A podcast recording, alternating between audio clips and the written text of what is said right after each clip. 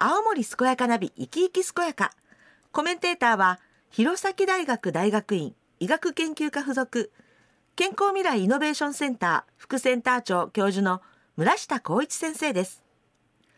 この番組は毎週ゲストをお迎えしてお話をお聞きしていますが新型コロナウイルス感染拡大防止のため当面の間リモート収録お電話でお話をお聞きしたいと思います。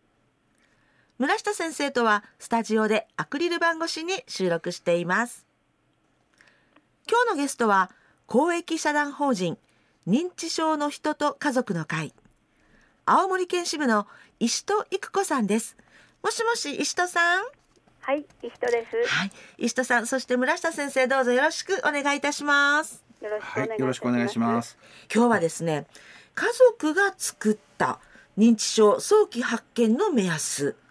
このように題しましてお話をお伺いしていきたいと思います。あの、その前に、まずは石戸さんのプロフィールをご紹介いただいてもいいでしょうか？はい、公益社団法人認知症の人と家族の会青森県支部世話人代表の石戸と申します。今日はこのような機会をいただきありがとうございます。えっ、と私の出身ですけれども、現在住んでいる八戸市の隣の橋上町というところです。ええ趣味は庭いじり、庭で季節の花を育てることです。いいですね。なんか、これから楽しみな季節ですね。春はい先から秋まで、天気の良い日は毎日庭に出ています。あ毎日。うん。はい、この趣味は実は姑の認知症がきっかけです。うん。はい、思うように外に出かけられない中、自分だけの時間を確保するために始めました。あそうなんですね。今ラジオをお聴きの方の中にも介護中の方がおられると思いますけれども一日の中で少しの時間でもいいので自分だけの時間を確保していただきたいと思います。あの毎日その介護に心もねああのいっぱいいっぱいになってしまうのですけれど、うーん。それをこう元に戻すっていうかそのためにも自分だけの時間っていうのはとても大事だと、はい、経験上思います。あ早速ね、ありがとうございます。はい。あの、まあ、石戸さんがその世話人代表を務めてらっしゃるということなんですが、はい。認知症の人と家族の会、こちらについて、あのはい。教えてください。はい、認知症の人と家族の会は1980年に京都で始まった民間の組織です。今は全国47都道府県に支部があり、主な活動は集い、電話相談、開放発行などです。はい。で、その他に9月の世界アルツハイマー月間に合わせ、啓発活動や記念講演会あと八戸には城はないのですけど、ええ。お城や橋とかその地域地域で大きな建物をはい。オレンジ色に染めるうん。ライトアップなども行っています。あなるほど、はい。はい、で家族の会青森県支部はええ。2009年に全国44番目の支部として誕生しました。うーん。はい、以来家族の会が最も大事にしている集いをはい。県内7カ所青森市弘前市八戸市五所川原市津軽市十和田市むつ市で定期的に開催しております。えで集いでは介護に悩んだり苦しんだりしている家族が集まってきます。えその人たちの思いに耳を傾けそしてその心に寄り添う活動を続けています。あの私にも経験がありますけれども、ええ誰も自分のことを分かってくれないと思い込んでいます。うんでそういうことで集いに来てお話をするだけでもう半分楽になりますから。はいうん、で電話相談ははい。水曜日と金曜日の午後1時から3時まで私のところで受けています。うん相談件数はあまり多くはないですけれども県内だけでなく、ええ特にあのこのコロナ禍になってから都会に暮らしている娘さんまれには息子さんからです、はい。もあるんですけど県内に住んでいるご親族のことであ相談を受けることもありますなる。ほど。開放は本部から毎月届きますけれども支部でも奇数月に1回年に6度ですけれども、え発行していますえ。そうなんですか。はい。はい、支部開放は記事集めから編集印刷発送その全てを会員の手作りで行っているため2ヶ月に一度が限度です。はい、で啓発活動はコロナの影響で街頭活動これはあの街頭で啓発用のリーフレットを配布するのですけれども、えー、この街頭活動も記念講演会も2年間中止になりました。オレンジ色のそのライトアップについては、えー、津軽市とむつ市と八戸市で行政や関係機関のご協力をいただいて開催することができました。これはとても嬉しいことで私はそのライトアップの写真を撮るときに、えー、ああこれは希望の光だよねって言ったことが昨日のことのようです。はい、以上が家族の会の主な活動になります。今主な活動っておっしゃったんですけど、うん、先生なんか当事者のね方によるきめの細かい活動ですよね。はいあの認知症っていうのは今やもう社会的にね皆さん誰でも関わる可能性のあるテーマなんですけども、はい、私も仲間の研究者が京都でこの会に関わってしてまあよく分かってましたけど、はい、今聞いてもねあの非常に石戸さん中心に素晴らしい活動されてるのはやはり社会全体がねあの支えるってすごく大事なことですから、はい、まあぜひ今日はいろんな活動を勉強させていただきたいと思います。よろしくお願いします。よろしくお願いいたします。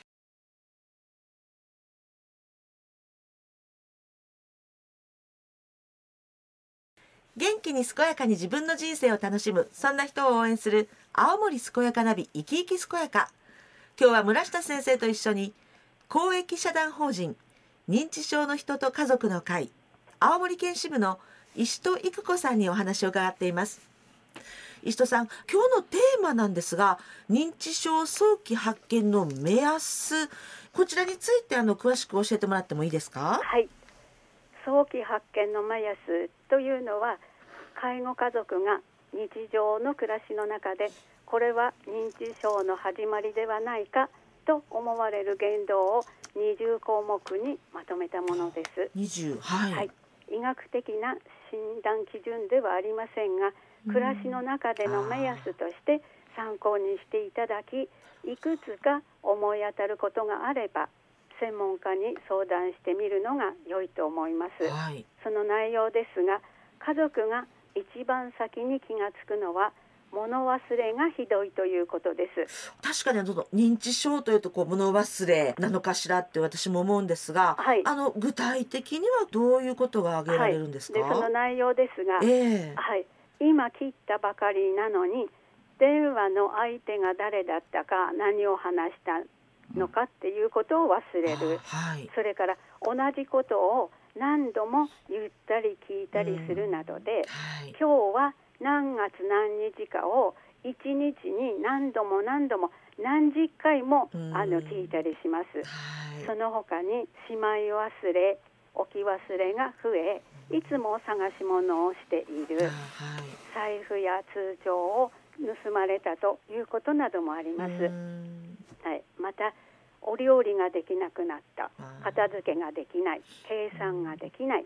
車の運転ミスが増えたなど新しいことが覚えられない。話の辻褄が合わない。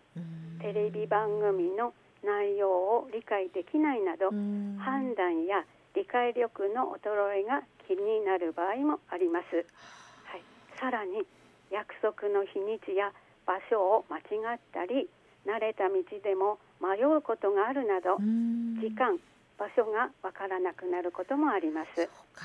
先生あの一言でこう物忘れって言っても こうやって具体的に挙げていただけると分かりやすいと言えばいいのか、なるほどと思いますね。あのもちろん本当に気になる場合は、うん、最終的には必ずちゃんと専門の医師に判断してもらうのがいいんですけども。はいはいただまあ今石尾さんが紹介してくれたようにいくつかね分かりやすいこう指標っていうのは結構いろんなところで公開されてて、まあ物忘れって人間ってやっぱ誰でも老化しますから、えー、まあ、忘れるようにはなるわけですよ、はい。はい、だけどその程度とかね、まあ、いくつかやっぱり基準がありますから、まあ、そういうのを、まあ、一つねあの参考に覚えておくっていうの大事だと思いますね。ですね、うん、石戸さんあのさらにその、まあ、今ね暮らしの中での目安っておっしゃったんですが、はい、そういった早期発見の目安あのありますでしょうか？はい、はい、些細なことで怒る。すごく怒りっぽくなります。あのこれまでと全然うん人が違ったみたいになりますよね。うんそれから周りへの気遣いがなくなり頑固になります。まあこれはあの年を取ればなる傾向ではあるのですけど 本当にこれが強くなりますよね。それと自分の失敗を人のせいにする。これもよくあることです。はい、で人柄が変わり周りの人たちからもこの頃様子がおかしくないっていうように言われたこともあります。ですが本人はええ。とても不安感が強いのです。不安感。一人になるのが怖かったり寂しかったりします。でどこかに出かける時に持ち物を何度も何度も出したり入れたりして確認をしてうん。で忘れるとかはい。大事なものが入っていなかったりっていうこともありますね。ええまたあの私にも覚えがあるんですけどうちの姑も。ええ自分が頭がおかしくなったっていうこともあるんですよね。あ自分で。はいはい。うん。であのこれも先ほども言ったように本人に強い不安があるからだっていうふうに思われますよね。そはい、またあの着替えをしない風呂に入らないなど身だしなみを構わない趣味や好きな番組に興味を示さない詐欺込んでしまうあの介護の拒否とか抵抗とかっていうようなこともあると思いますけれども、えでいろんな項目今おお話ししましたけれども、はい。全部の人が全部の項目に 当てはまるわけではええないのですけれど、なるほど。早めに今お話ししたようなことがうん。増えてきているとか、はい。あの当然家族はね一緒に暮らしていれば気になると思いますので、うん。年を重ねると誰でもうん。私も含めて忘れることが多くなるんですけれど、うん。年相応の物忘れと認知症の物忘れは違います。はい。だからご家族の中にこのようなことがあり心配なことが増えてきたらためらわず専門の医療機関に相談し受診につなげていただきたいと思います。すべての病気に大事なこと、まあ、私がこのことを申し上げるのもなんですけど早期診断早期治療。うんうん。だと思います。なるほど。はい、先生に今挙げていただいたのも、なるほど。そうですね。あのはい、本当に石尾さん分かりやすく解説していただきましたね。ねあの私も実は永井先生と一緒に、ええ。もう6年前からかな。あの国の大きなプロジェクトで認知症を対象にしたはい。高齢者の、まあ、生き生き検診って呼んでるんですけどうん。弘前のではね、ええ。はい。そういうのも長年やってまして、はい。よく受診の皆さんにあの 言うんだけど怒りっぽい人はあのそう可能性あるんですよってあ話ー。みんな黙って急に怒ってたのに 黙っちゃったりそういうことありますけどね。うん。あと不安感とかね。はいやっぱりいくつか分かりやすい兆候っていうのはあって。はい。まあ、ただやっぱりそれは年取るとどうしてもそういうことってあるところもあるんで、はい。はい。正しくはやっぱりちゃんと専門のところに相談するっていうのがあいいと思いますけどね。はい。はい。ですね。目安として分かっておくというのはとても大切ですよね、